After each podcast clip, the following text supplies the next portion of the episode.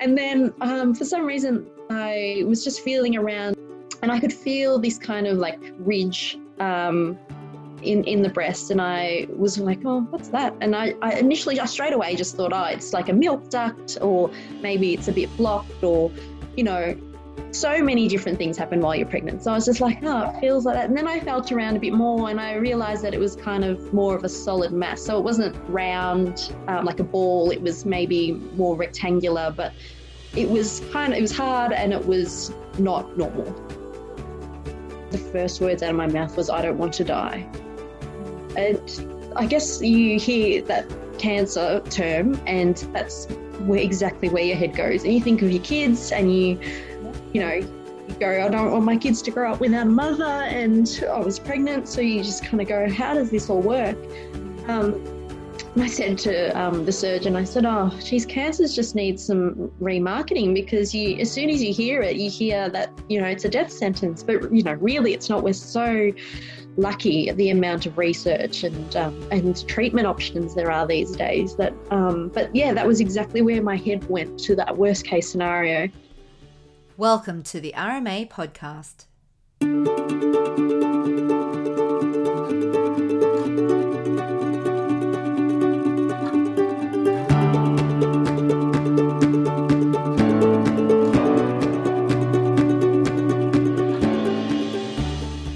Hi, I'm your host, Nicole Bunyan, founder of Running Mums Australia. Each episode, I will be speaking to everyday women who have an inspiring story to tell. We will cover the highs and lows of their own journey, the impact motherhood has had on their life, and how running has inspired them to live wilder, dream bigger, and change the world around them. Thank you for joining us on this new adventure that will hopefully leave an imprint for you to live out your own life inspired to conquer goals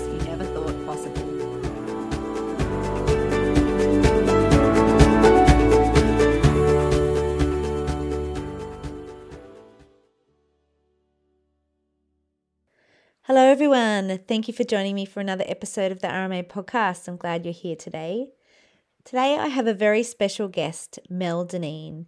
Mel is a running mum from Melbourne. She has three beautiful children and is married to Steve.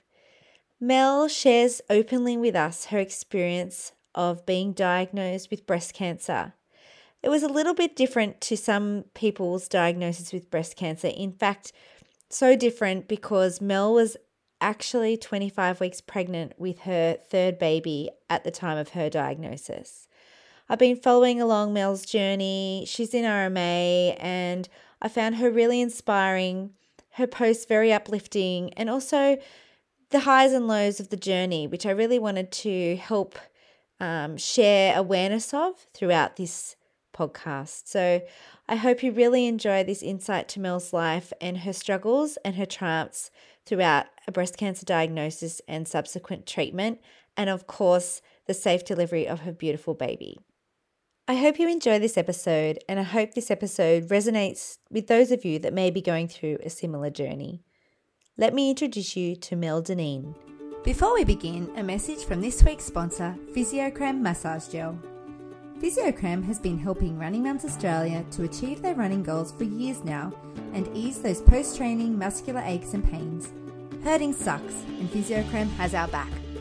To get your own Fisiocrem, head to www.fisiocrem.com.au. Don't forget, if you're a member of the member program, you can get 20% off with your member code. You can also find Fisiocrem at your local pharmacy. Hi, Mel. Welcome to the RMA podcast. Hi, thank you for having me. I'm excited to have you on today, Mel. Um, I've been watching your journey on social media because obviously we don't live in the same state. You're down in Victoria and I'm in Sydney. Um, but I found, you know, when you first started um, connecting with RMA, you were sharing a little bit about your running journey, and then, um, you know, you've got three little kids and you're married to Steve, uh, who does Dinneen Runners down in yeah. Victoria.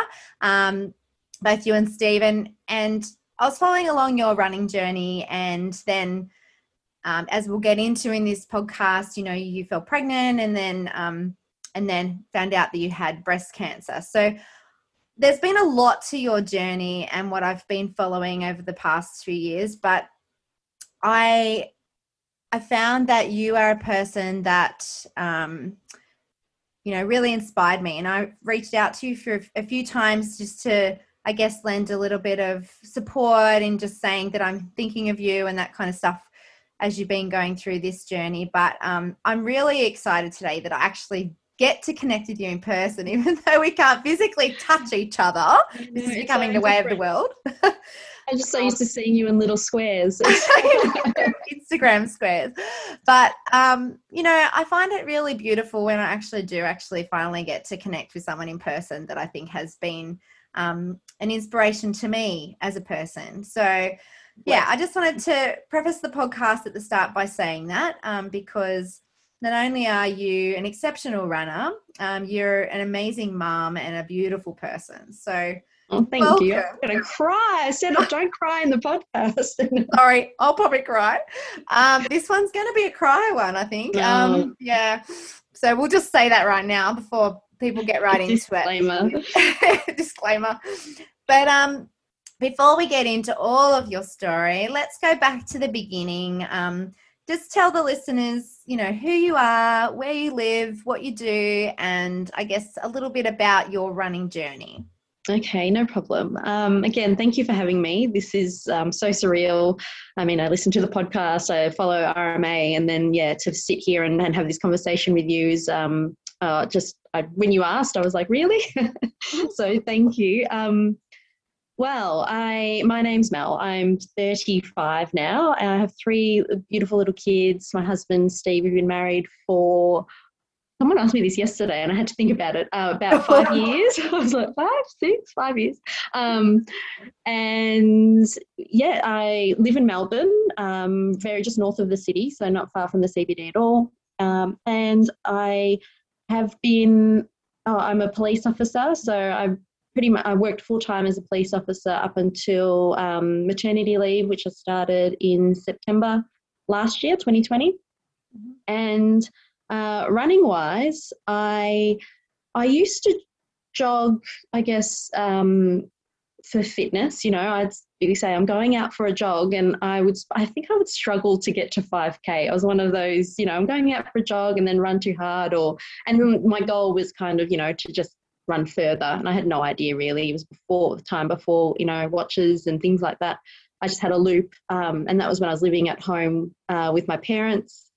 Um, but I did jog. A running joke is that I would jog at primary school and high school. And I'm still in touch with my primary school cross country coach, Mr. McCall. Big shout out, um, who cannot believe how much I run now because I would I would run enough at school level so that I could get to the um, inter-school sports and have the day off school and go to the inter-school sports with my friends and then you know run the run and then not progress any further really struggle on that day but go oh yeah I had the day off met some fun people and then I go to school. So that was kind of my um, motivation to run during school. Um, but I wasn't overly sporty. I did dancing and singing at school.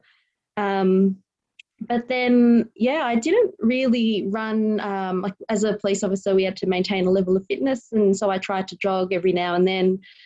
Uh, until i met steve i really had no idea about you know fun runs and um, and comp- competing to run um, at all. Um, we actually the night we met we were um, out with two separate groups of people but had mutual friends and randomly ran into each other. And the consul was telling me that the next day he had a half marathon on and i had no idea. Like i was like oh okay people run um I'm like how far is that? You know that i had no idea.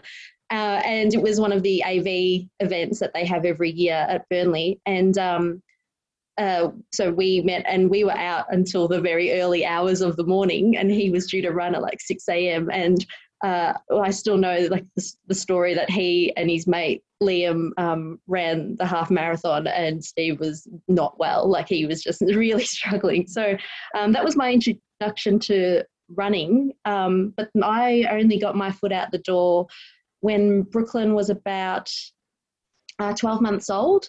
Um, I struggled when she was little. She didn't sleep. She was one of those babies that didn't like to sleep. We ended up at sleep school at five and a half months, but um, I was just really struggling. I um, had postnatal depression. I was a super anxious person anyway.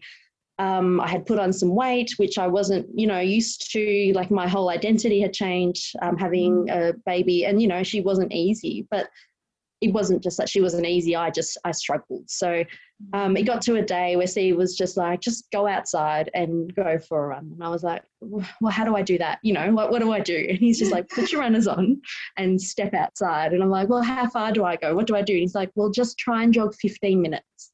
And I'm like, really? Is that it? He goes, just do 15 minutes. I was like, all right, whatever. Went outside and started jogging. And I didn't even, I wasn't even a walker. I didn't go for walks and things like that. I was just, you know, stuck in this bubble. And so I went outside, jogged 15 minutes and came back. And, you know, straight away that endorphin hit. And he went, How was that? I was like, Yeah, it was fine. It's like, how, how far did you run? I think I did, you know, you know, two and a half K or something. And he was like, Yeah, that's really good. And I'm like, Okay, what do I do tomorrow? actually how it started. Um, I think, you know, I started, yeah, she was about 12 months. I booked in a race not long after that, my first I don't know how I got to let's book in a half marathon, but I booked in a half marathon, um, what was the Cadbury half in Tassie, um, with the incentive that it was a little trip away with just Steve and I um, going on, our friends Liam and Charlotte, um, Liam Adams, who's um, an Olympian, that has a funny race story in itself, but we went away for the weekend and um, I got up really early and ran this half marathon with Steve running the whole way with me. Um, we had a little fight during the run because um, he was dragging his feet. And I said, oh, Can you stop dragging your feet? It's really annoying. And his reply was, I'm not used to running so slow. Um,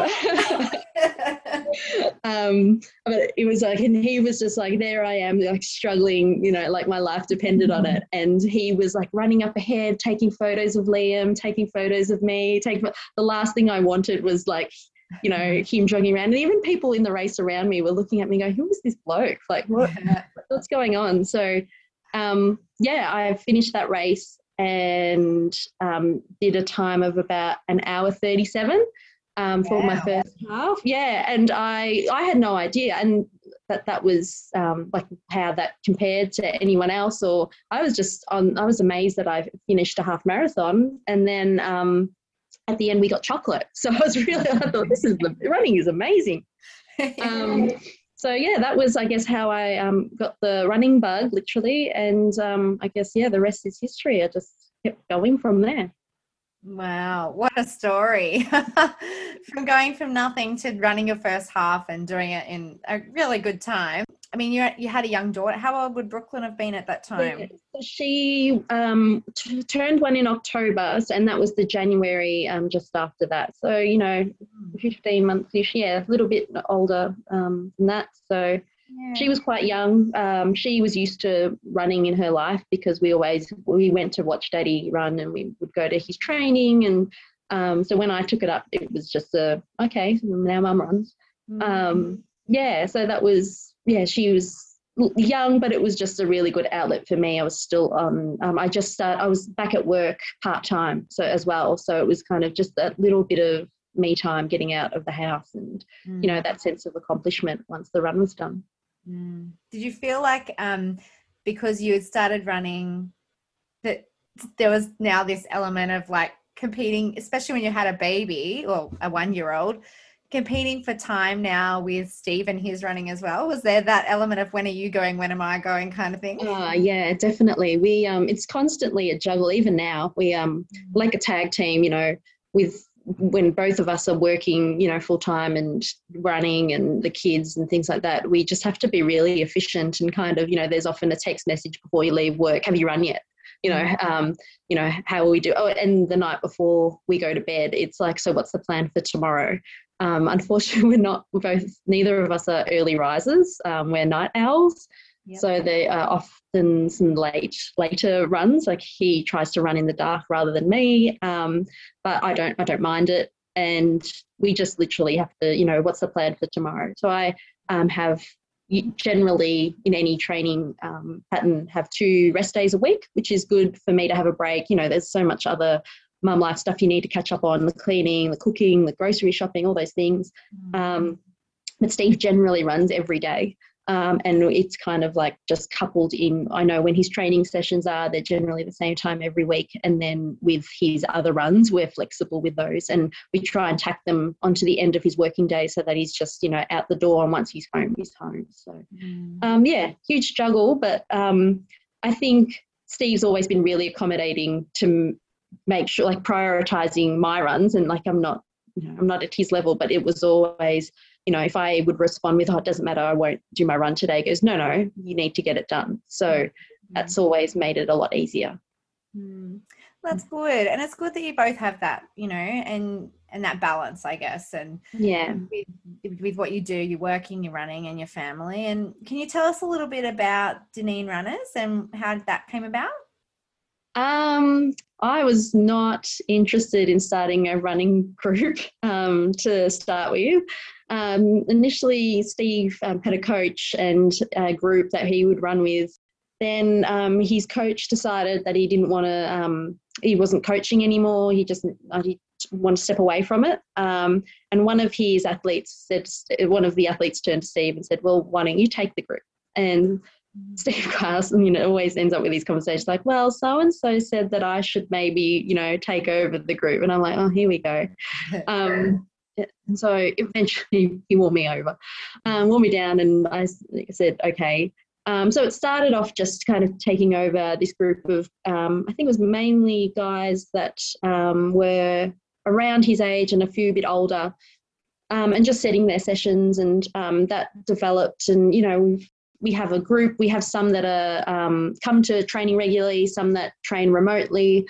We'll have people approach for plan sessions, you know, with a goal race. Um, so it's really just a hybrid of all different things. People that might only get to one session um, a week or a month, but they love that they have the group to come back to to train with. Um, and yeah, now we have like a, a, a big mix. We have um, recreational runners. We have a group that trains locally to us that we have um, one of our awesome coaches, Kate, takes every morning at like 5.40 and they are there's a the core group of a bunch of mums which is really awesome they like to get out get their training done um, early in the morning and i don't know how they do it like they're so dedicated and kate is like there every time um, and they get their training done and you know set their goals and um, and then we have another group that mainly trains in the evenings and saturday mornings and um, they're from you know recreational runners to some of them um, were at nationals this week. So uh, it's a really great span, a really good group of people. And I, when I go to the main group, like the group sessions, I love turning up and you just see, you know,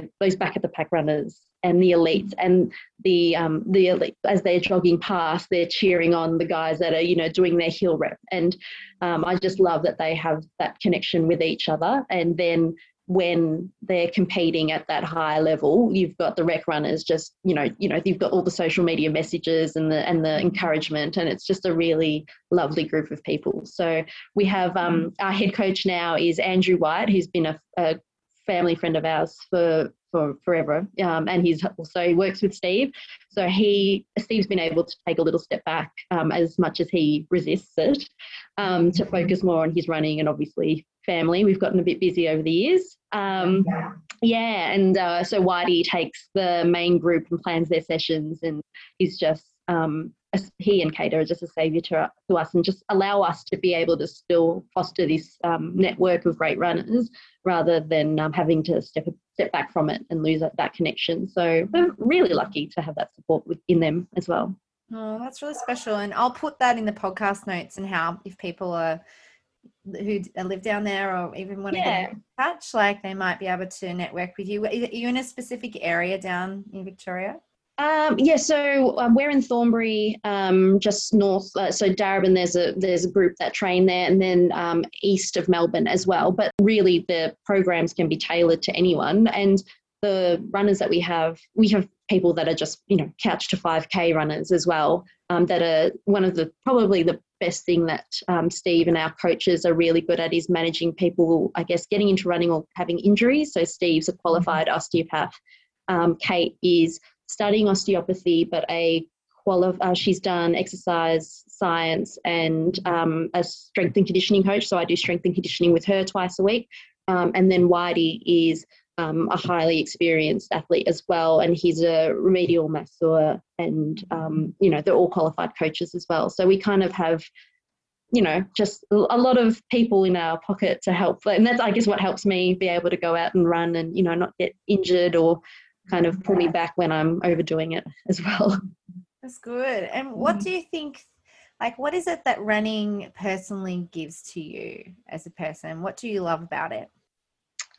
Uh, so Steve asked me this the other night, and we had um, we had a, a, heated discussion about it. My my instant response is I get to eat more and drink without having to worry about it. And at the start, it was kind of that. It was like, oh, um, you know, I can, you know, when you when you have a baby and you've put on a bit of weight, and first I and then I lost it, and I was like, oh, I feel like I'm back to myself, and I was um, breastfeeding at the start of my like when I first started running, you know, you wanted to eat the Tim Tams and you wanted to just, you know, sit on the couch with a packet of Doritos sometimes. And I was just that was my, you know, I was like, oh, you know, sometimes it's there and I was so tired and I didn't want to cook and you get the guilt because you wanted to make something wholesome and delicious for dinner.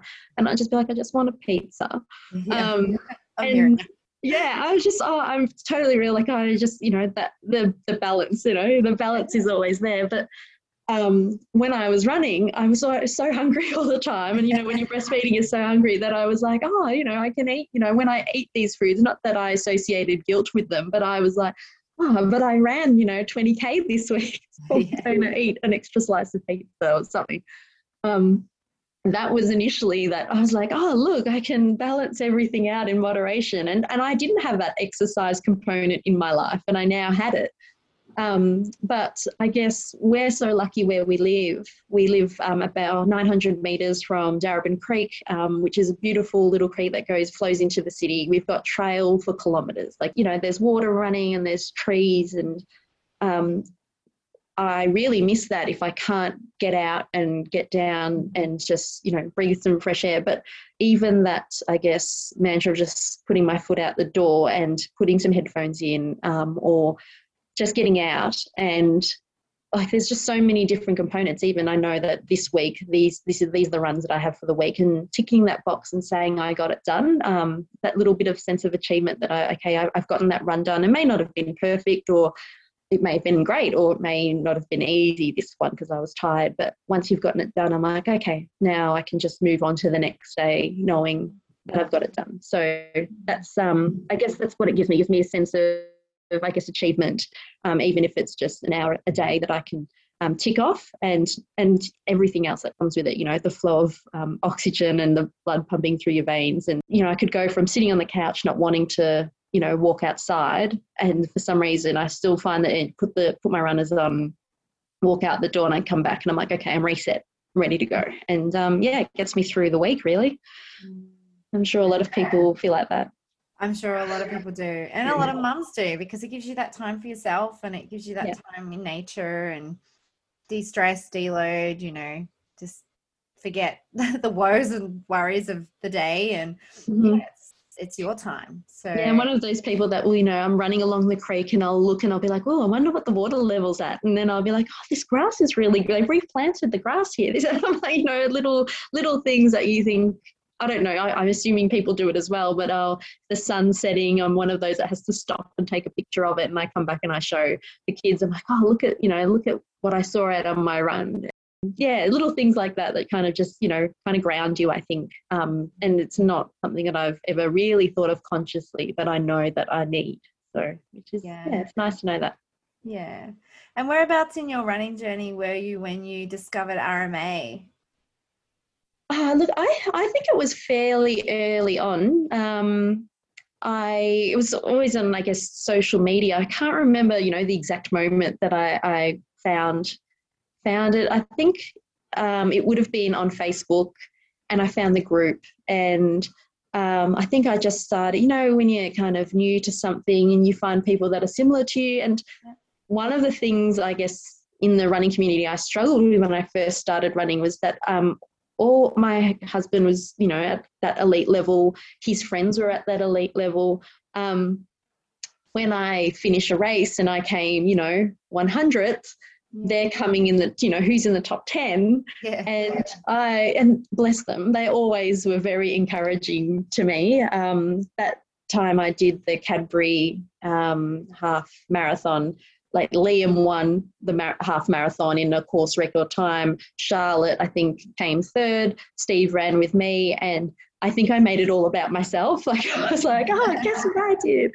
Um, and I, yeah, and they are totally um, encouraging and supportive. But I didn't really have anyone in my life that was just, you know, trying to achieve the same kind of things that I was and had the same kind of struggles that I did. You know, was working, um, had a child, um, was navigating that life of running for the very first time. So um, it was hard, even though I had so much knowledge and experience around me, you know, I didn't know um, what cadence was. I didn't know what um, an easy run was, what a strides. I didn't know what drills were. And even when you try and start to learn drills in front of a group of people who are very experienced at, you know, have done them their whole lives, I was just like, I feel so uncoordinated so yeah, it was just really nice to find a community that at least I could I could um, align myself to, and you know, see that people had um, struggles and goals and um, achievements that were similar to mine, and and they were celebrated. And you know, you could,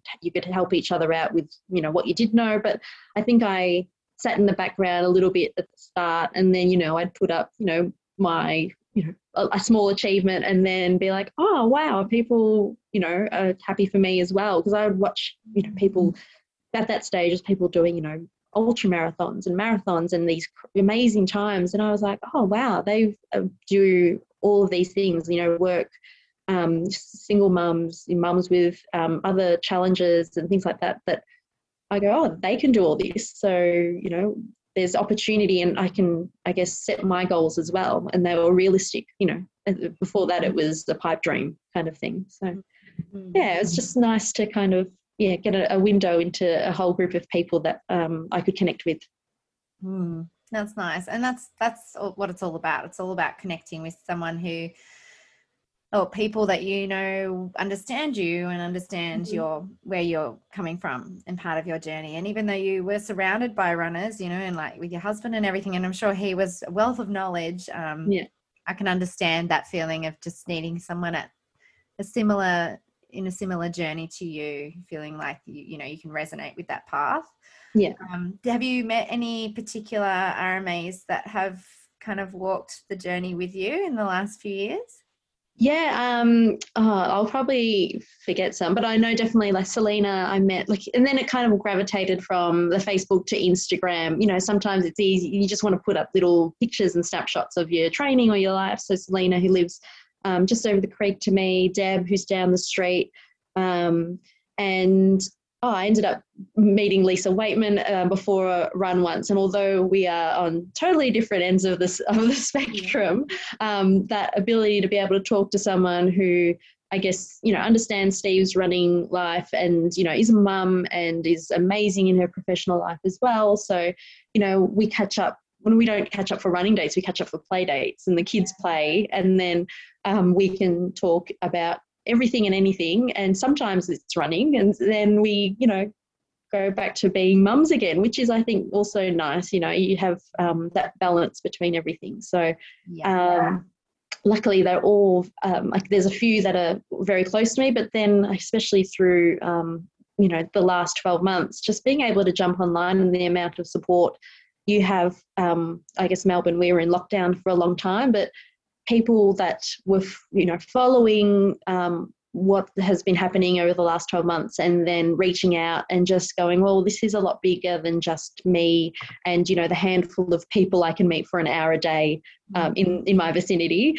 um, there are people out there that are reaching out and sending their well wishes and you know um, encouragement now that I'm back running again, and um, you know even sometimes telling me to give myself a break when I find things a bit too hard. So yes, yeah, yes. I think the communities definitely goes beyond I guess what's in my 5k um, bubble. Yeah. it's expanded beyond that. Yeah, definitely. And it has been a big journey, and we'll get into that now. So um, this is going to be, you know, it is going to be a hard thing to talk about because it has been uh, an unexpected journey, I guess that that life has brought you on in the last 12 months. And i mean it's brought everybody on a bit of an unexpected journey i guess but in terms of your family and um, you being diagnosed with breast cancer in this last 12 months it's been a really big shift i guess for you in your life in your family and for a lot of people when they get diagnosed with breast cancer it's a real shock. But you were diagnosed last june it was on the 22nd of june. Um, when you found well you weren't diagnosed then you found a lump in your breast on your left breast. Mm-hmm. and only about a week later you found out you had breast cancer. But at the time you you're only 34 and you you were in, you were 25 weeks pregnant yep. with your third baby um, emerson. So you know what was that experience like for you at that time let's just talk about a few different moments um, during this time so let's firstly talk about when you found that lump. Um, where were you and what went through your mind at that time? Yeah, so I've, um, it's great to be able to talk about this because a lot of people, I don't know if I haven't really gone into any detail, but a lot of people ask because, you know, it's, it's a different, um, for their own awareness and, um, and it's different for everyone. But uh, this, I think it was like a Monday night or Sunday night and um, Steve was had the two kids in the bath, and I think it was after dinner, and I was, you know, pregnant and tired. Um, and we don't watch a lot of TV, but I was sitting on the couch, TV was on, and I don't even know what was on, but I remember thinking that um, my breast felt a lot fuller and bigger at this point of the pregnancy than with the other two pregnancies. So, you know, you always go through all those changes. But I just remember this time thinking, oh, geez, they're big already. Like, how big are they going to get? And I hadn't put on that much weight. So, with this pregnancy and the one before, I had gestational diabetes. So, I was managing that as well through diet. So, I couldn't, I hadn't put on a whole heap of weight like I did in my first pregnancy. So I just felt ugh, like uh, something felt a bit different. And I think I was sitting on the couch and I just had my hand on my left breast and was feeling, um, you know, that that they were fuller and just trying to work out, like, you know, you know, well, how big are they going to get, really? um, and then um, for some reason, I was just feeling around, I guess, the top of my breast. So they say it's like 12, 11 o'clock if you were looking at a clock face. Um, and I could feel this kind of like ridge um, in in the breast, and I was like, "Oh, what's that?" And I, I initially, I straight away just thought, "Oh, it's like a milk duct, or maybe it's a bit blocked, or you know." So many different things happen while you're pregnant. So I was just like, oh, it feels like that. And then I felt around a bit more and I realized that it was kind of more of a solid mass. So it wasn't round um, like a ball, it was maybe more rectangular, but it was kind of, it was hard and it was not normal. So I was like, oh, that's weird. Um, still was in my head thinking that could be, yeah, um, breast milk related, you know, all the changes. Um, but I remember Steve was in the bathroom with kids and I walked in and I'm a bit of a, you know, worst case scenario thinker. So if I find a lump, I know that potentially, you know, it could be something serious and, you know, course of action is go get it checked. But um, I walked over to Steve, and uh, and he's an osteopath, so he feels you know people's bodies. He can feel when people have got injuries and and things like that. So, um, he I said, feel this. so I went to people. Yeah, I said to my husband, feel my breast. and definitely not. He felt it. He's like, I said, can you feel this? Because you kind of want it validated in your own head that um, there was actually something there. Yeah. And he felt, and he goes, oh yeah. I said, that's something, isn't it? And he goes, yeah, that's something. And I was like, okay, what do I do now? And he goes, well, just go see the doctor. And I'm like, okay. And, you know, it's kind of in a matter of minutes, it's gone from, you know, I'm pregnant and I'm tired to, okay, I've got to deal with this. Mm. Um, and I know that I can't sit on it for long because all I'll do is overthink it and I may as well just find out what's going on. So I um, jumped on my phone, booked an appointment with the GP for the next afternoon, which was the next availability. Um, I was working full time at the time as well, so you know, juggling work, kids, uh, and I went to the GP, and um, you know, they did an examination, and um, you know, the little questions like, oh, did you have your breast checked at the start of your pregnancy and, you know, at your first hospital visit? And I was like, oh, no. And they said, oh, well, they usually do that. And then, of course, you just start going, oh, was it there before? Has this just come up? You know, um, would I have known earlier? You know, and, and, straight away you're just on this spiral of questions and what should I have done or, you know, what could have been done differently. But she um, gave me a referral to um, have a, a ultrasound.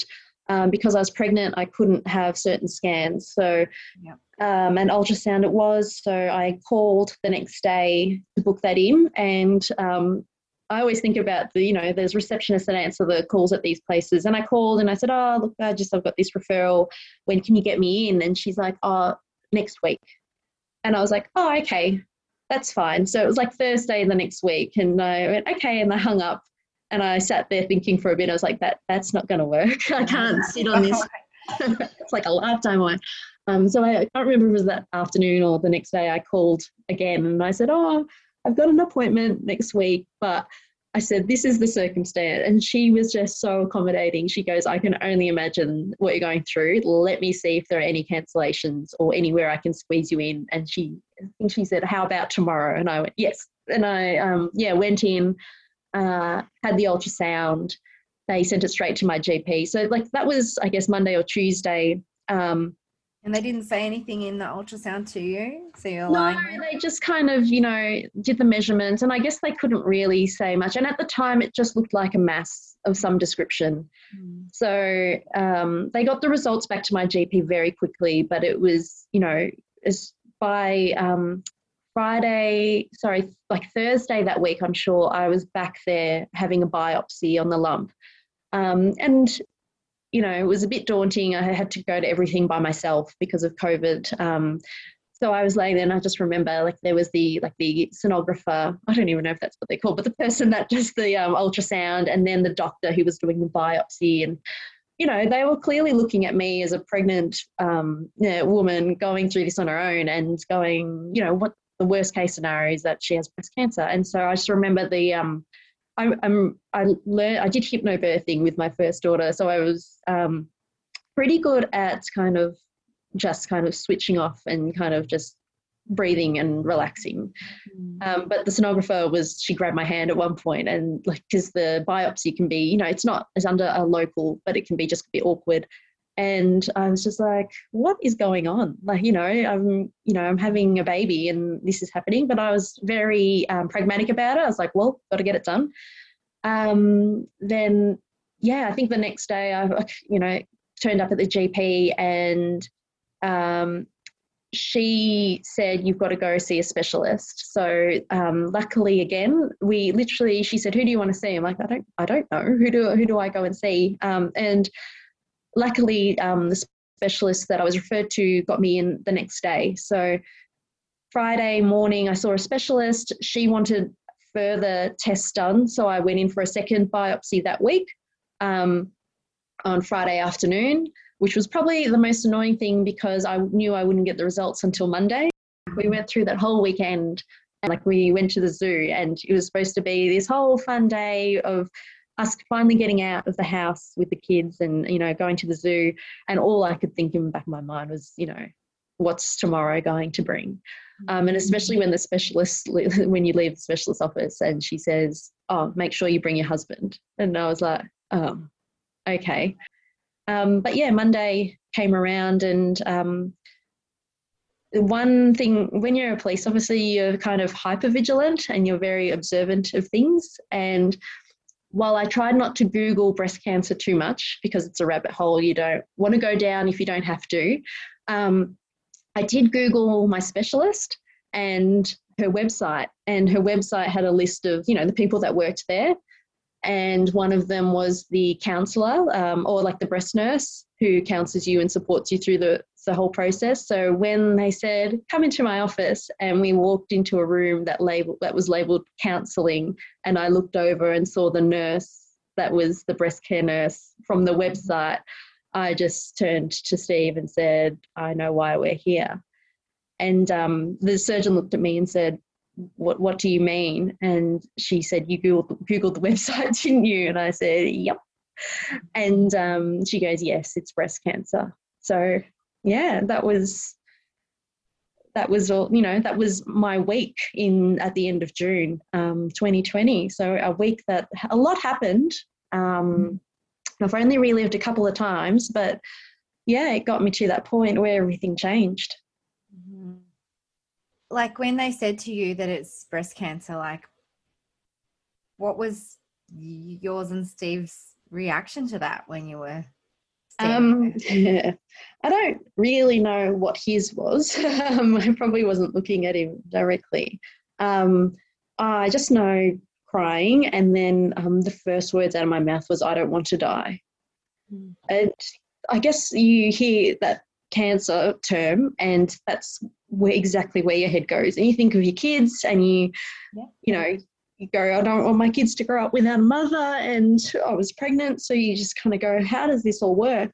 Mm. Um, I said to um, the surgeon, I said, "Oh, geez, cancers just need some remarketing because you, as soon as you hear it, you hear that you know it's a death sentence, but you know really it's not. We're so lucky at the amount of research and um, and treatment options there are these days. That, um, but yeah, that was exactly where my head went to that worst case scenario and then you know the surgeon was uh, she was able to then break down i guess what the results were and what this meant for me.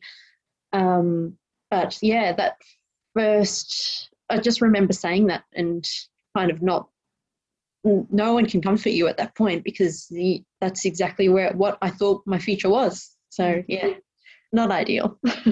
And as a mother i mean you're the one that's supposed to be holding it all together and you're the one that's supposed to be looking after everyone else and you're the one that's supposed to be there forever and then yeah. all of a sudden your i guess your um your reality is is that actually going to be the case you know yeah i think i think you know no one um wants to be facing their own mortality and um you know, I'm probably not the one holding it all. Like, I think Steve's the one that holds our family together, to be honest. I'm the one that, you know, I don't know where I'd be without him. But mm. um, yeah, you know, it's just, it was more my kids, you know, it, it the, it, I didn't want them growing out growing up without a mother, you know. And my daughter, um, she's so sensitive and she's just in tune with everything.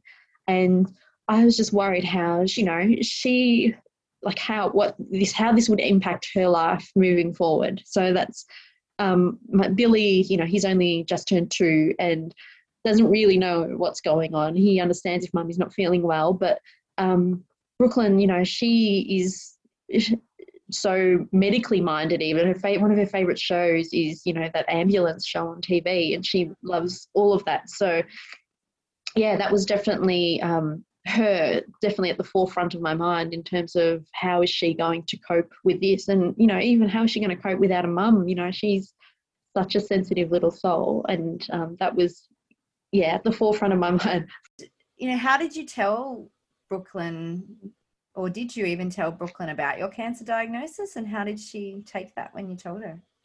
Uh, yeah we um, I don't even know when we had this conversation, but we knew that we would always be upfront and honest with her. Um, she's very perceptive and in tune with um, everything around her. Um, also, very medically minded. So, if I was to walk in with a band aid, she'd be like, What happened? You know, what happened there?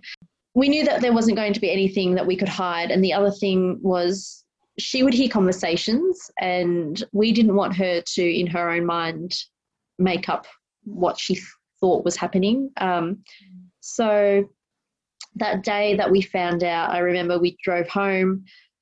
Steve um, called my brother, who was in Brunswick, and said, Can you meet us at our place?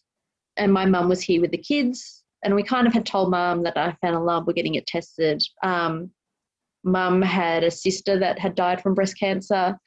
And so we knew it was going to be quite sensitive. And my cousin who's from the, that sister's in the Philippines, and then my cousin who lived in the Philippines but was currently in is currently in um, Dubai, um, had also just been treated with breast cancer. So we knew that you know things weren't looking great in terms of that background, but uh, yeah, we told my mum and my brother pretty much as soon as we got home because you couldn't hide it from our faces. Um, Steve actually called each one of his siblings in the car ride on the way home to tell them because we want to be the first people, you know, to tell our immediate family. And then I, we took Brooklyn aside and explained to her that um, I'm I've got a thing called cancer, and that I explained to her exactly where it was and that it was a lump, and she felt the lump. Um, and I said, so it's just you know some cells in my body that are making me sick. Um, but we're really lucky that there's medicine that is there's medicine that exists to treat it. But the only problem is medicine's going to make me feel really sick. Mm. So we kind of explained it to her, and she's very mature, which is you know a blessing and a curse. Um, so she understood the language that we were using. Mm. Um, we spoke to her school about it, and we just told her um, about things as they were happening. So, you know, if I was going to have treatment, they put the medicine and I took photos to show her. And that was really hard because she would love to have come and sat with me every time I get treatment. Yeah. Um, when I had surgery, she was actually able to come visit in the hospital. So that was really good because she worries and she's concerned and it just believe and she's also very inquisitive. So she wanted to just see the hospital room. Mm. But um, yeah, we talked her through it all. Um, the heartbreaking thing was that night, Steve um, was putting her to bed and she was crying and he was laying with her and she said, What if mummy dies? And, you know, that was heartbreaking because at the time we didn't know the answer.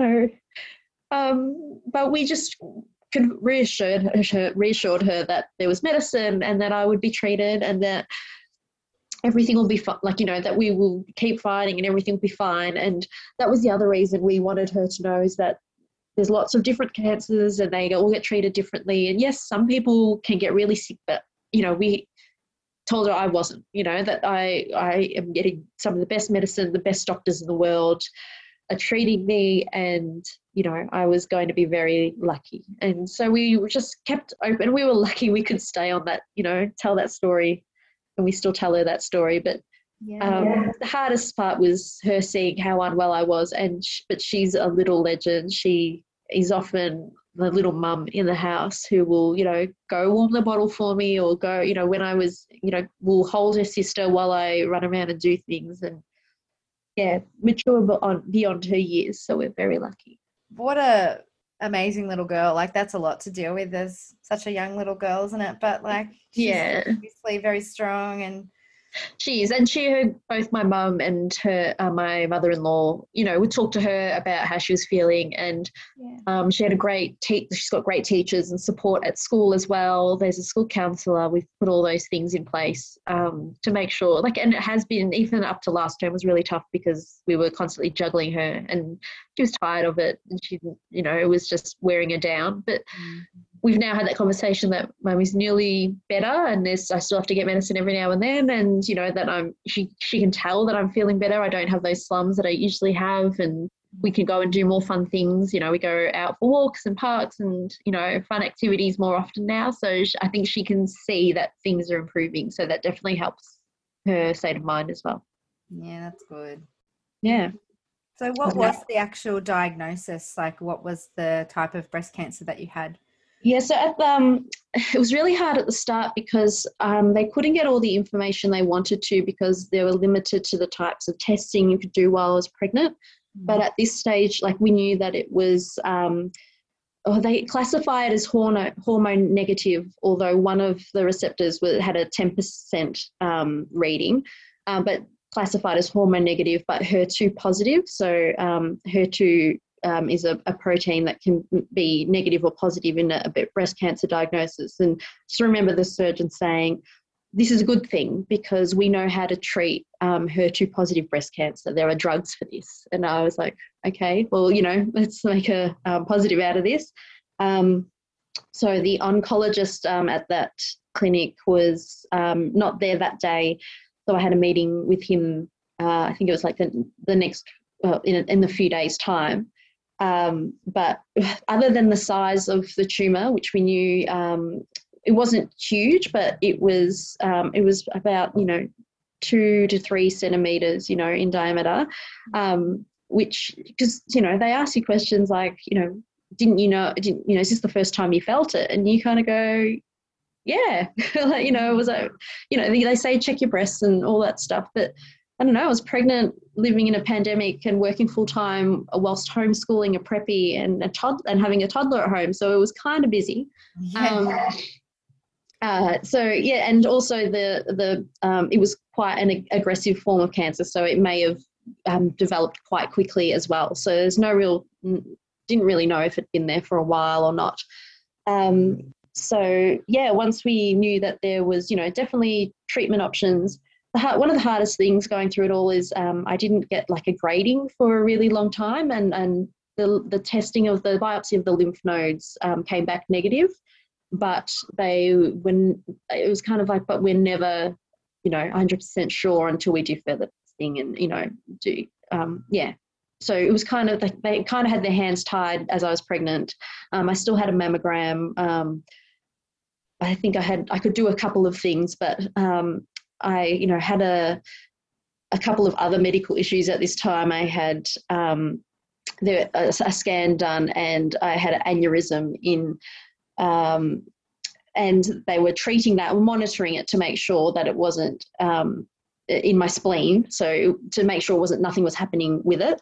Um, but during one of the scans, there was a spot on my liver, and they're like, "Oh well, we'll have to wait until after you have the baby to determine if that's anything." So then you're sitting there the whole time going, "Okay, what's this spot on my liver?" You know. Mm. Um, so it was just all of these things um, kind of one after the other that you I was just like, well, we'll just have to cross that bridge when we get to it. But um, I guess once I spoke to the oncologist and knew that what the course of action was, that he was very reassuring and said, I've treated many women who have been pregnant. And he goes, It's not a good thing. He goes, But I have. And it's been, you know, positive in terms of, you know, the baby's been fine. And I guess that was my next priority is like, how do I keep this baby um, healthy and happy in there for as long as possible and um, you know how does this impact i guess um, you know the rest of the gestation period what was the course of treatment while you were i mean only 25 weeks pregnant i mean you i guess you still had 15 odd weeks of pregnancy to go so what the oncologist did for me he said if you weren't pregnant this is the treatment plan that we would have and he says and because you are pregnant this is the treatment plan that we have. So it was pretty much the same. Um, the only thing they could have moved around was the surgery. So sometimes they operate first um, and then do chemo afterwards. Um, with me, they decided that due to the timing, they could get four rounds of um, AC chemo, which is also known as the Red Devil, so a pretty um, harsh type of chemo at this stage of the pregnancy safely. Um, I guess the other concern was that it may have spread. So that way, if they start treating the cancer straight away, they're preventing, um, you know, that aggravation anywhere else if it had spread. So um, I did four rounds of AC chemo um, whilst pregnant. I just remember it felt like a really, really crappy pregnancy, and you know, you lost your hair. So it was, um, you know, n- nausea, extreme fatigue, um, you know, all those other fun things, you know, constipation, diarrhea, everything that you could, you know, mixed bag of really uh, unpleasant pregnancy. Um, yeah, that was kind of it. You know, I was really lucky to have support through that time. Um, and then, the, yeah, the initial plan was the four rounds of um, chemo, have the baby, 12 rounds of um, Taxol, another chemo, um, and that was going to be weekly. And then at the very end, have surgery. But that didn't go to plan um, because I reacted to Taxol um, at the end of the year. So after the baby, and ended up in hospital for a week. So they decided to operate um, and move things around a bit, which kind of was a blessing in disguise because it lessened the amount of chemo I had to have in the end, mm. which was good. Yeah. Wow. I mean, you, you mentioned like that you had a lot of support. What kind of support did you have during that time? Because I can imagine just – well, anybody who's pregnant who's not feeling well during pregnancy mm. requires support, but throw in rounds and rounds of chemotherapy, then having the baby, and then having surgery, and then more chemotherapy. Like, you guys would have needed so much support. Um, what kind of support did you get during that time? Um, well, because we were in lockdown for most of well, you know, a long time. Mm-hmm. Um, we there were some exemptions to those restrictions. So mm-hmm. um, I'm fortunate enough to have my mum not live to you know 30, 40 minutes away, um, and my mother-in-law, um, you know, 20, 30 minutes away in another direction. So we literally had a bit of a roster between the two of them. Um, kind of having someone here nearly all of the time, um, you know, with the exception of, you know, mainly in the evenings, especially once Emerson was born, um, my husband is one of eight kids. So the whole family pretty much put a cooking roster on, and were Steve's mum had a deep freezer, and it was just full of food. And I had offers of so many people to, you know, drop things off. I had, um, you know, some of our RMA friends, you know, dropping off um, sourdoughs because everyone was sourdough baking. it was sourdough season. Yeah, exactly. I was not complaining. Um, and uh, you know, lasagnas and things like that. And you know, there was people just offering, you know, and I, I, kind of understood, you know, you don't know what to do in these kind of circumstances, and you know, people wanted to give food because I knew it was one less thing that I had to worry about. And I love pasta, so I was like, you know, bring me all the lasagna. Um, yeah, so that was, uh, yeah, just had that um, huge amount of support the hardest thing with um, you know the kids was everyone was like drop the kids off for play day but we couldn't. So we couldn't um, have help like that. And even if you know i had an exemption for carers you know and things like that but um, i really had to limit who i was exposed to um, you know and you did i didn't expect you know extended family to live in their own bubble just so that they could have play dates with my kids you know? Yeah i was just I had lots of avenues of support that I didn't know I needed. But uh, and luckily, like a lot of the time, I didn't even have to ask for it; it was just there. I had so many people just going, "You tell us what you need, and and we'll do it." And then even if I didn't tell them, they'd find something to brighten my day, which was amazing. Just little care packages turning up. I got one from you, which was I was just my mind was blown that um, so many people cared, which you know they do, but um, you could not only feel it, but it was tangible. So that was really lovely.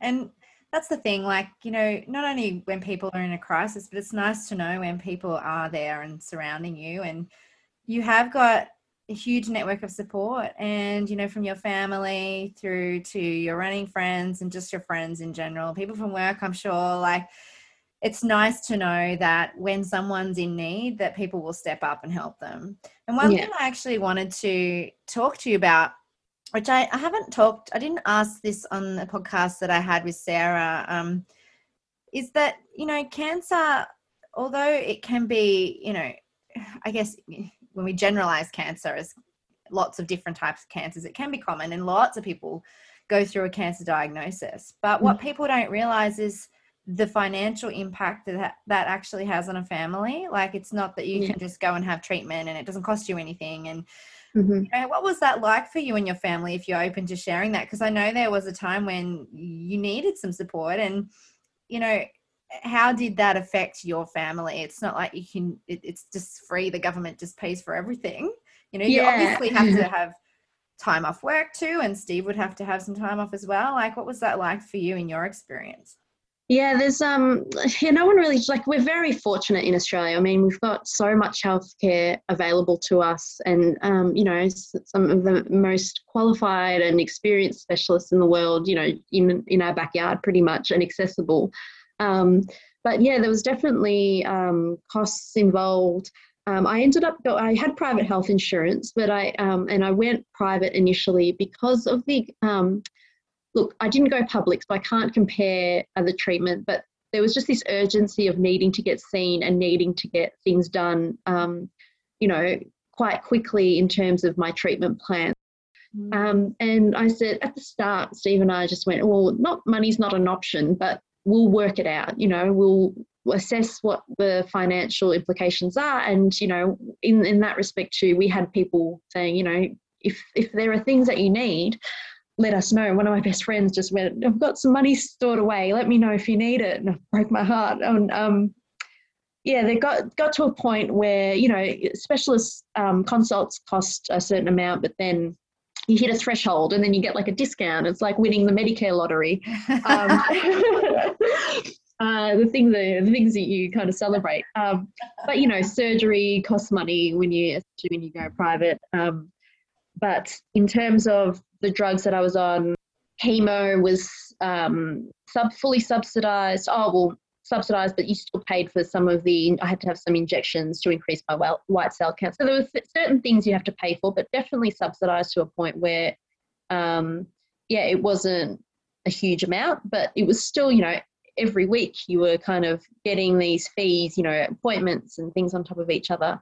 Um, there was one drug that um, uh, this, it kind of blew my mind that was an option for me that they had had some great results in um, trials and tests, but because my cancer hadn't spread, I wasn't metastatic, that I wasn't eligible to have that drug um, subsidized, but it was going to significantly improve my chances of it not spreading. So I was mm-hmm. like, well, what do you mean by that? Um, and they said, yeah, well, if your cancer had spread, we can it would be covered, but because it hasn't, um, it's cost. Uh, I think it was around ten thousand um, dollars a dose, and you needed at least four. And Steve and I looked at each other, and we and I read some of the um, studies on it and things like that, and he just said, "Do it because you got one chance at this, and you don't want to regret not doing it." You know, 10, 10 years down the track. But um, we were really lucky that I ended up being able to qualify. So we were out of pocket a significant amount, but the drug company subsidized some of it as well. Um, and surprisingly, my private health um, generously said they'd offer, I think it was like uh, $300 or something. I'm like, what? Um, anyway, that was just a bit of a, right, thank you. So, um, and then the other thing was, you know, Steve was in an industry that he was, you know, every now and then having to, he had restricted trade. So he got down from, um, you know, being fully booked 100% of the time to dropping down to 30% of his workload. So we lost income. And it was almost a blessing in disguise that I was pregnant because I knew I had some maternity leave pay, whereas otherwise I would have eaten up all of my sick leave. And so, yeah, anyway, we ended up in a bit of a position where finances were definitely tight, and it was something that we were not stressing over, but we just had to reassess and work out what our priorities were. And then a few of my friends, um, our friends, you know, they were sitting there going, "How do we help? How do we, how do we make this easier for you?" And when I had told like two or three friends about, you know, how much this drug was costing, they just went, "Well, we're doing a GoFundMe." I'm like, "What?" Um, I just, you know, never expected to be. I've worked with you know i volunteered a lot worked with charities and all for that but i just never thought that i would need um, this for me. This figure would help you know it would help us to not have to worry about the um, surgery bills that were coming up or to help cover some of that drug. Um, and yeah the generosity of so many people including the running community was just astounding. And it like you know within 24 hours we'd hit the target and exceeded it and um yeah like all the money had gone to you know pay like i when i had to pay that um, hospital bill and knowing that I hadn't didn't have to put it on the credit card and pay it off, um, and having the money just to transfer straight, you know, anaesthetist paid, you know, surgeon paid. I was just like, oh, this is such an exhale, like a moment. The support we had from people just just gave us some breathing room to be able to, um, yeah, just go, okay, this is shit, but we will, um, yeah, keep going. And we just, and to know so many people had our back, like just people's generosity just blew our mind to think back on it. And I, you know, I'm, I'm going to, if I could thank everyone, and I don't actually know everyone that you know donated to us, but if I could thank everyone, I would, and um, yeah, I'll be forever grateful. So, how much did they end up raising with the GoFundMe page? It was over thirty thousand dollars, I think. Wow, that's incredible. Yeah. And um, in a time where people were really struggling, like people, it was, you know, people. Um, I remember Steve saying there was some kid that he knew donated twenty dollars, you know, and I was just like, you know, I, I felt like you know just unworthy of um, people's generosity. Um, but yeah the money i just i don't even know how to repay people. Well they know. Even by listening to how grateful you are you are definitely worthy of it. You are definitely worthy of it. And it, it's it's made a difference to you and your family you know and and and people are beautiful. You know, there's some really old people out there, but there's people out there, and and you know, as I said, you know, sometimes it does take a crisis for people to come together, and I think even just during COVID, like people came together. You know, um, and they supported each other. You know, whether it was a business that was struggling, whether it was a family like yours that was struggling, you know, people would do anything they can to support each other. You know, and I think that's just um, a testament to the human spirit and um, the generosity of strangers. So yeah. now you're getting me all emotional. we're going here. We had the disclaimer at the start. well, I wanted to talk to you about the fact, like, that it was COVID. Um, you know, obviously, you've said how it was hard being, you know, in your 5K bubble type thing, and especially down in Victoria during that time. Was there any restrictions on your treatment because of COVID at all? Like, were they restricting how much treatment you could have, or even having support people come with you? Yeah, I um my specialist appointments were pretty good. I could have Steve come to those, obviously all masked up and everything. Um, uh, and you know the main reason I felt I needed him there is because there was so much information a lot of the time, or you know there was often you know a week, a few weeks between appointments. But yeah, all of my treatment um, uh, as in like the you know going into the oncology ward that was all on my own so i spent a lot of time scrolling you know instagram and facebook or anything to distract me i think i put up a couple of posts in rma while i was in the chair a few times because you know i was I had fomo you know as much as i was pregnant um, there was always the back of my mind you know i had my plan was that you know 12 weeks postpartum i can start running again and you know there was other women going through similar challenges in rma so it was just you know, allowed me to kind of visualize where I would be one day. Mm. Um, and people, you know, often say, so my goal is X, and they say, you know, just focus on getting better. I'm like, I don't want to focus on the fact that I have cancer anymore. I just want to yeah. focus on something that I can set in the future.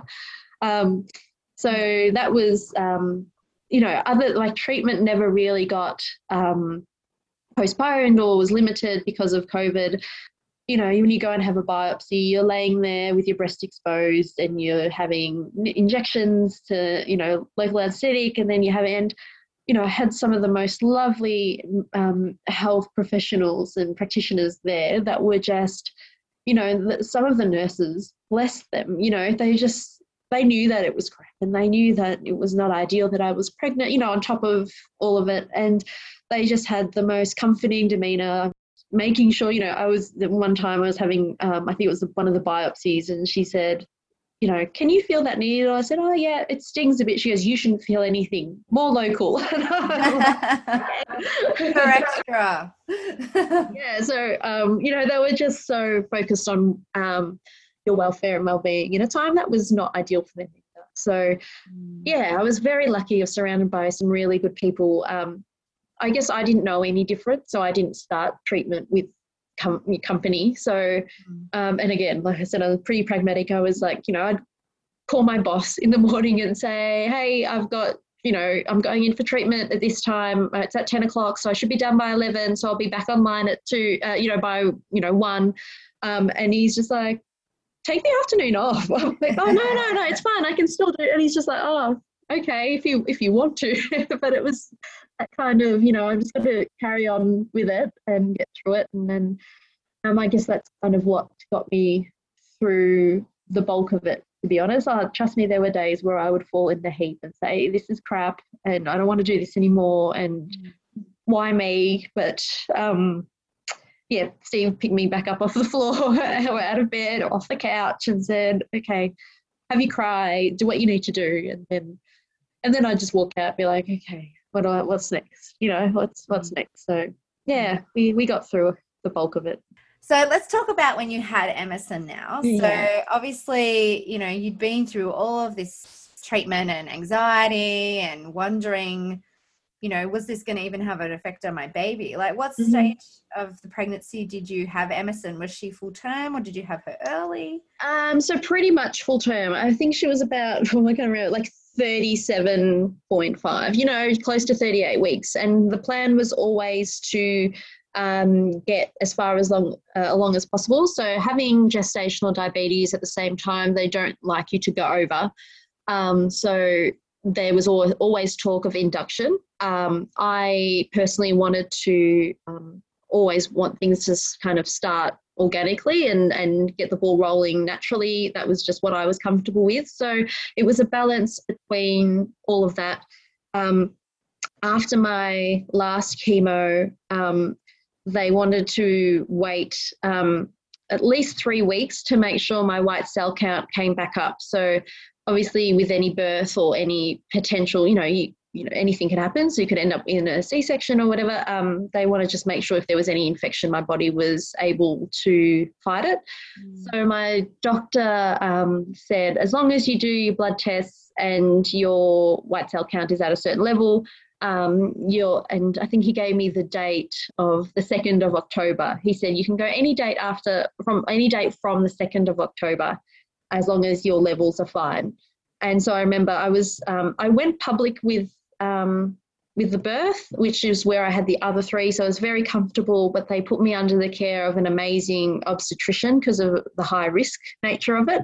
Um, like I said, also had that splenic aneurysm that was being monitored as well. So the only risk of that is that if my um, blood pressure went high, then I was at risk of rupturing. So there was some concern about that as well. Um, but yeah, I had really great care. Um, so when I said, he said, not like, you know, from the 2nd of October. So she said, oh, well, we'll book an induction in um, so that it's booked. Uh, and I said, how about the 2nd of October? So I was kind of, done. yeah, I was kind of at a point um, that I was, you know, I wanted to have this baby. I wanted to have her as naturally as possible. I did know she was a girl. We had a little gender reveal during lockdown. I did have, like, they did all the others, like, you know, um, a stretch to speak and things like that to try and get the ball moving. So I did feel like there was some movement on the day, but um, in the end, they I did get induced on the second, and I kind of knew that was the date, but I didn't want to um, you know, I didn't uh, publicize that too much. Um, and then, yeah, we went into hospital on that day and she was born, yeah, later, later that day. So it was um, a fairly, you know, it was straightforward. I had an epidural this time, which I didn't have. I had both babies naturally um, without very minimal, with just gas the first times. But this time around with the aneurysm, the specialist said, you don't need to be stressing and we don't want your blood pressure to go up and we want you to relax. And i honestly don't know how i would have gotten through without it because i was so tired. Um, you know you kind of just soldier on through mm. life. And you know i was tired anyway having all the chemo treatment and the kids and everything. Um, but yeah i probably had never been so tired in my life after giving birth that time around. Um, interesting because it was covid time. I think we are in lockdown again at that point um, so yeah, no visitors at the hospital. Um, Steve was offered to stay overnight if I needed him, but you know, it was my third. I just said, other than being tired, I'm I'm fine. Um, they just wanted to make sure I had that emotional support if I needed it. But yeah. Um, yeah, it was a really positive experience considering everything that we had gone through. And I got given a chocolate donut in the birthing suite, and that was all I wanted. I cuddled her. She was perfect. She was healthy, happy, fine. And then I got my chocolate donut. So that was happy. Was there any concern that you had that she might have any medical issues due to chemo, or was that something that they told you would she would be okay? Yeah, they said that there was really no risk because of her, her gestation. There was really no risk of any of the drugs crossing um, over to her. There was no real known cons- like risk factors or concerns with delivery. Like the main thing was, um, yeah, my own, you know, making sure I didn't get infections and things like that um, due to my low immunity. Yeah, there's guilt, I guess, a little bit of guilt that if something went wrong with her, then it would be kind of my fault but she mm. seems perfect. So we're very lucky. Oh, yeah. Oh, what a blessing. And did yeah. you get to enjoy, like, I know you were still in the lockdown bubble, but did you get to enjoy that time together with the newborn, like, in your family? Yeah, it was definitely different. So I wasn't able to um, breastfeed this time around because um, I was going straight into more chemo. Um, so I knew that going into it. And yeah. when my surgeon said, you know, you we recommend not breastfeeding, I kind of made my peace with that, and that was fine. So, um, I can't, I wouldn't call it. I feel like I missed out a little bit in that, you know, a lot of that time you would just spend with you and your baby. I didn't get that um, kind of quiet time alone with her a lot.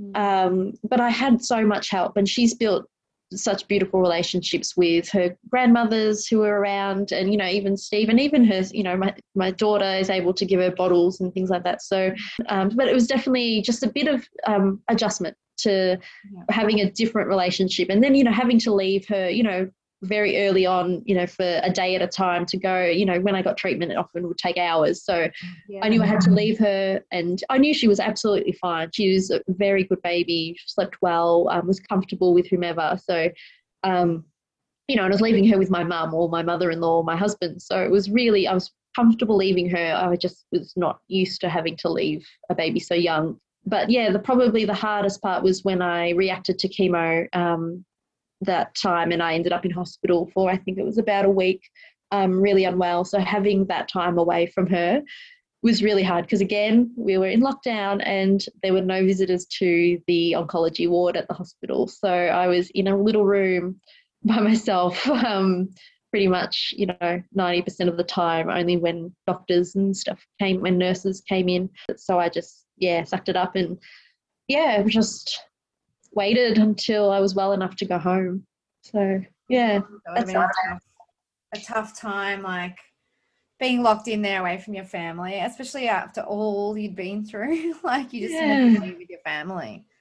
Yeah, it was just a, I, I guess in my head that was one thing if anyone ever has to go through something crappy like this is that you know expect the unexpected like as much as you have a plan or a, a timeline or you know they don't always go to plan. So I just was, you know, I have um, 12 weeks of Taxol. So I had to get through 12 weeks of more chemo, and then that was fine. And then I couldn't. And then I was in hospital. And then um, they didn't know what was wrong with me. And they didn't know why I was reacting. They didn't know where the rash came from. And I, then I developed a heart issue.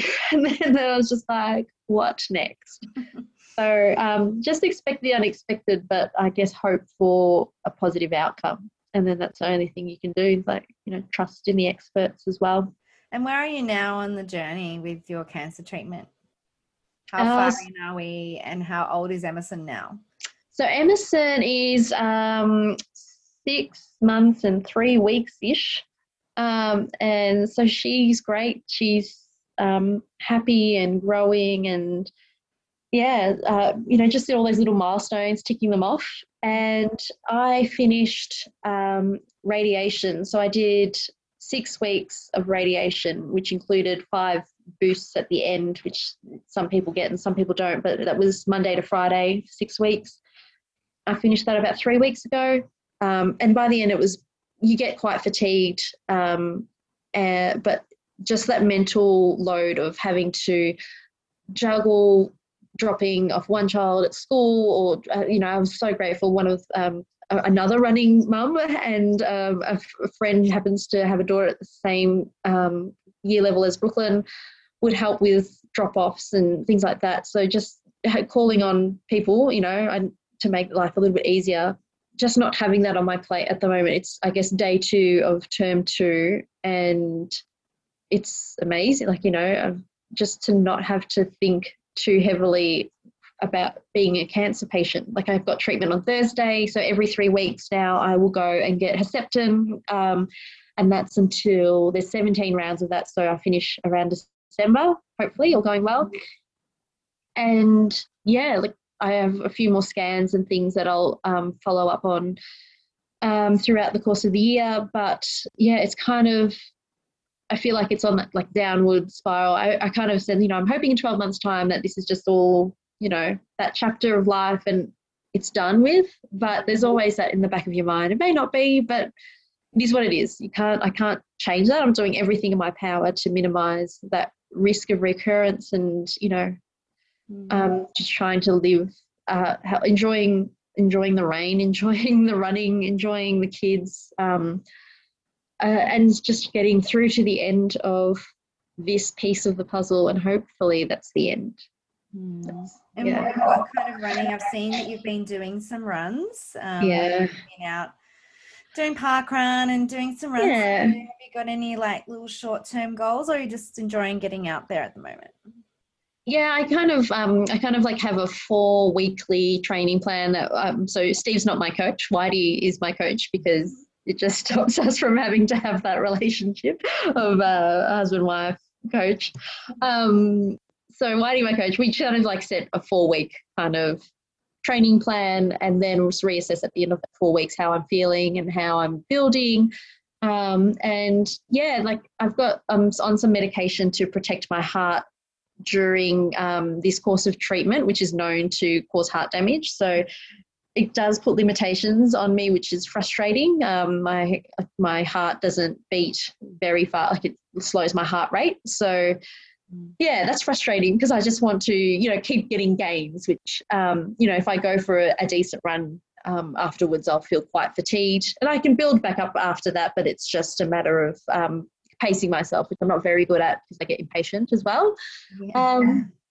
Um, so yeah just building building up from that. So nothing I, i'm building fitness and strength over you know till i finish treatment. And yeah just kind of like four weekly increments of where i can um just have something to focus on for the week. And then yeah we see where we go from there. But uh, we are planning to go to the gold coast uh, in july. Oh yay yeah, so we'll be there, and um, I'll be doing like the 10k, which I did last year. So um, I've got no expectations as yet in terms of what the result will be, but it's we plan a family holiday, and we love to go and cheer on all of our friends um, and all of the athletes that are running. So, you know, you'll find us in the marathon usually, you know, towards the 30 K or beyond mark with a whole heap of snakes and gels and things. So look out for us. We'll happily hand them out to whoever needs them. Um, and the kids love it. Like they love being a part of that atmosphere. It's um, so positive, and you know, seeing all those people um, trying to achieve those goals they've set out for, possibly you know years ago it seems because they've finally gotten there. Yeah, it will be. It will be years ago. yeah, literally. So no, it's exciting to get to that, and then yeah, we'll just see what um, what the rest of the year has in plan. Yeah, and I'm you know I have to kind of listen to my body and see what it allows me to do. Um, and then, yeah, in the meantime, I'll keep touristing park runs uh, because I can. Um, and yeah, just seeing what where it takes me next. Oh, hopefully I get to see you in person up at the Gold Coast. Yeah, that would be great. I was uh, knew that the tent's going to be there. I'll have to, yeah, definitely pop in and yeah, cheer on all the RMAs. I love, I'm such a like, you know, nerd. I see the, the little symbol somewhere, and I'm like, kind of like, hi. so if you ever see me on a course somewhere and I'm like, I'll say, hi, running mama. And, you know, it's probably just me being a little groupie. Um, yeah, I cheer on everyone that, you know, I cheer on everyone. I see someone running down the street and I'm like, oh, good on them. And they don't know me. um, I know that's just what runners do though. It's just like I'll be driving the car and I'll see someone running and I'll like Mark's like, you're looking yeah. at you. I'm like, yeah. you don't know them, Mel. It's like, okay. Yeah, um, yeah, yeah, no. So it's uh, I look forward to yeah. It will be great to meet in person, and you know, now that there's more running events um, up and running, pun intended, and uh, you know, less restrictions and more normality. Yeah, it'd be really cool. And yeah, I'm I'm kind of really looking forward to next year because I'm hoping that I won't have any more treatment, no more medication, and I'll just be able to kind of yeah set some goals and yeah. see what the year brings. Yeah, it's exciting. It is. Um, oh, I just wanted to ask you how you think, like, you know, you have been very open in sharing your cancer journey on your social media, particularly, which has been, I'm sure, um, really helpful to a lot of other women that would be going through a similar journey. It might not even be breast cancer, it might be something else, but I think, you know, in sharing your story, you can impact other people's lives. How do you think sharing your story has helped you um, in your journey? Uh, one, it's an outlet to get it out of my head and um, onto a medium that, you know, one day I can reflect on and even see how much I've progressed. Like, even though it was only, you know, I got diagnosed in June, you're so busy with life that you don't reflect on what you've been through. Mm. And I guess that it's given me the opportunity to kind of, I guess, reflect and put out there um, my experience. And, you know, it's everyone has a different experience and different goals. And you know sometimes it's very running related because i don't want to always focus on the cancer side but then at the same time that's part of who i am at the moment. I guess i want something positive to come out of this. And it sometimes reminds me to be positive. And i'll put up the post where i'm feeling really average or really miserable and everything's too hard but then you know i come out of it and go okay but i've laced up again and i'm going back for that run and you know it will be okay you know. Then i think of how i want to get something out of myself to kind of just put out into the world and outside of me because i'm an overthinker. I'm probably now an oversharer but um yeah even everything that i've done from work to um, yeah my personal life to my friends and family. If it helps someone then i'm going to do it.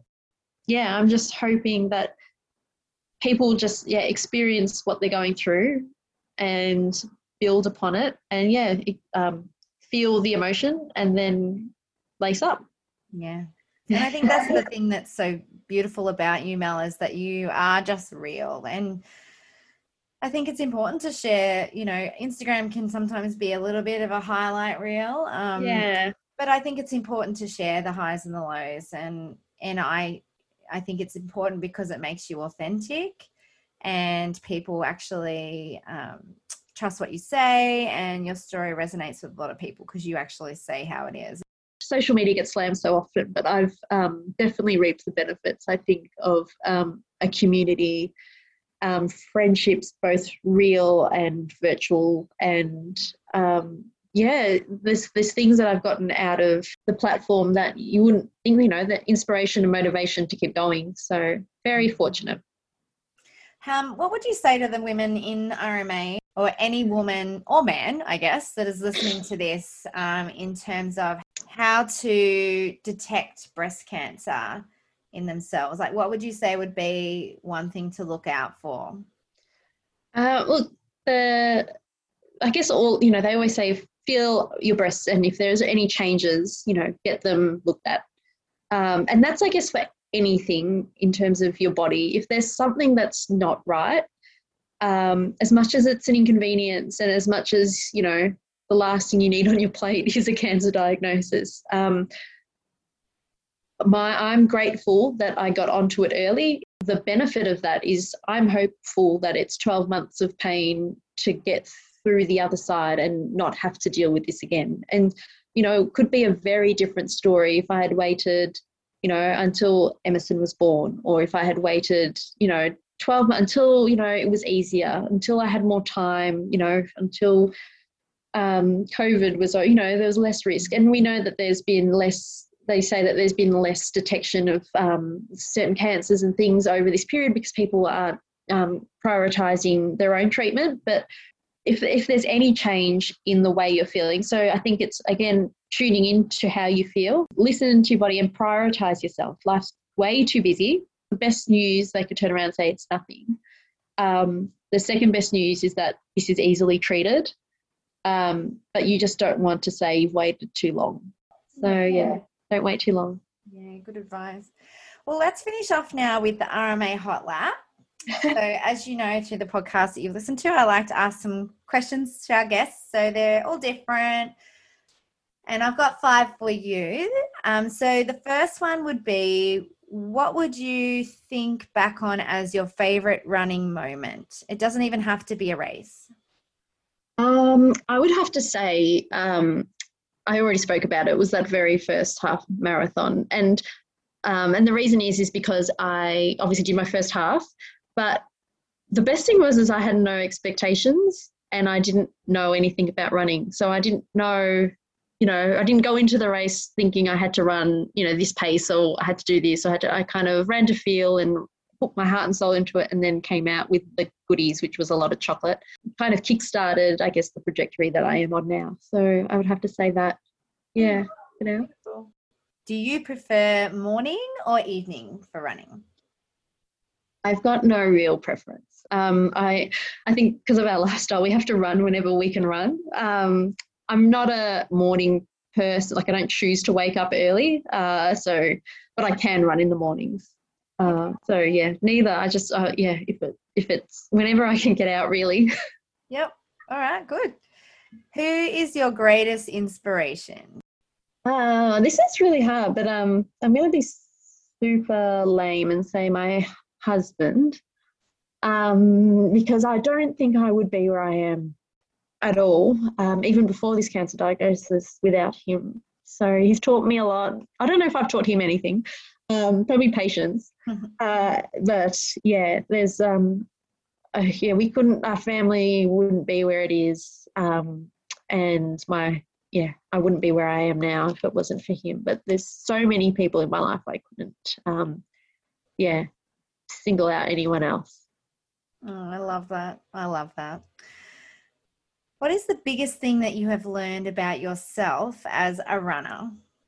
That I've got more fight in me than I realized. So I never had um, that competi- like that competitive edge, and it's not with anyone other than myself, really. But I had never had a drive to really, um, you know, to, you know, to run fast or to do anything. But um, apparently, it's there. And you know, if you had told me ten years ago that I would be, you know, itching to go out for a run or clocking Ks every week, and you know, trying to get faster and run you know, long distance, I would be, I don't know that person. I was probably too busy dancing on bars, drinking too much or something.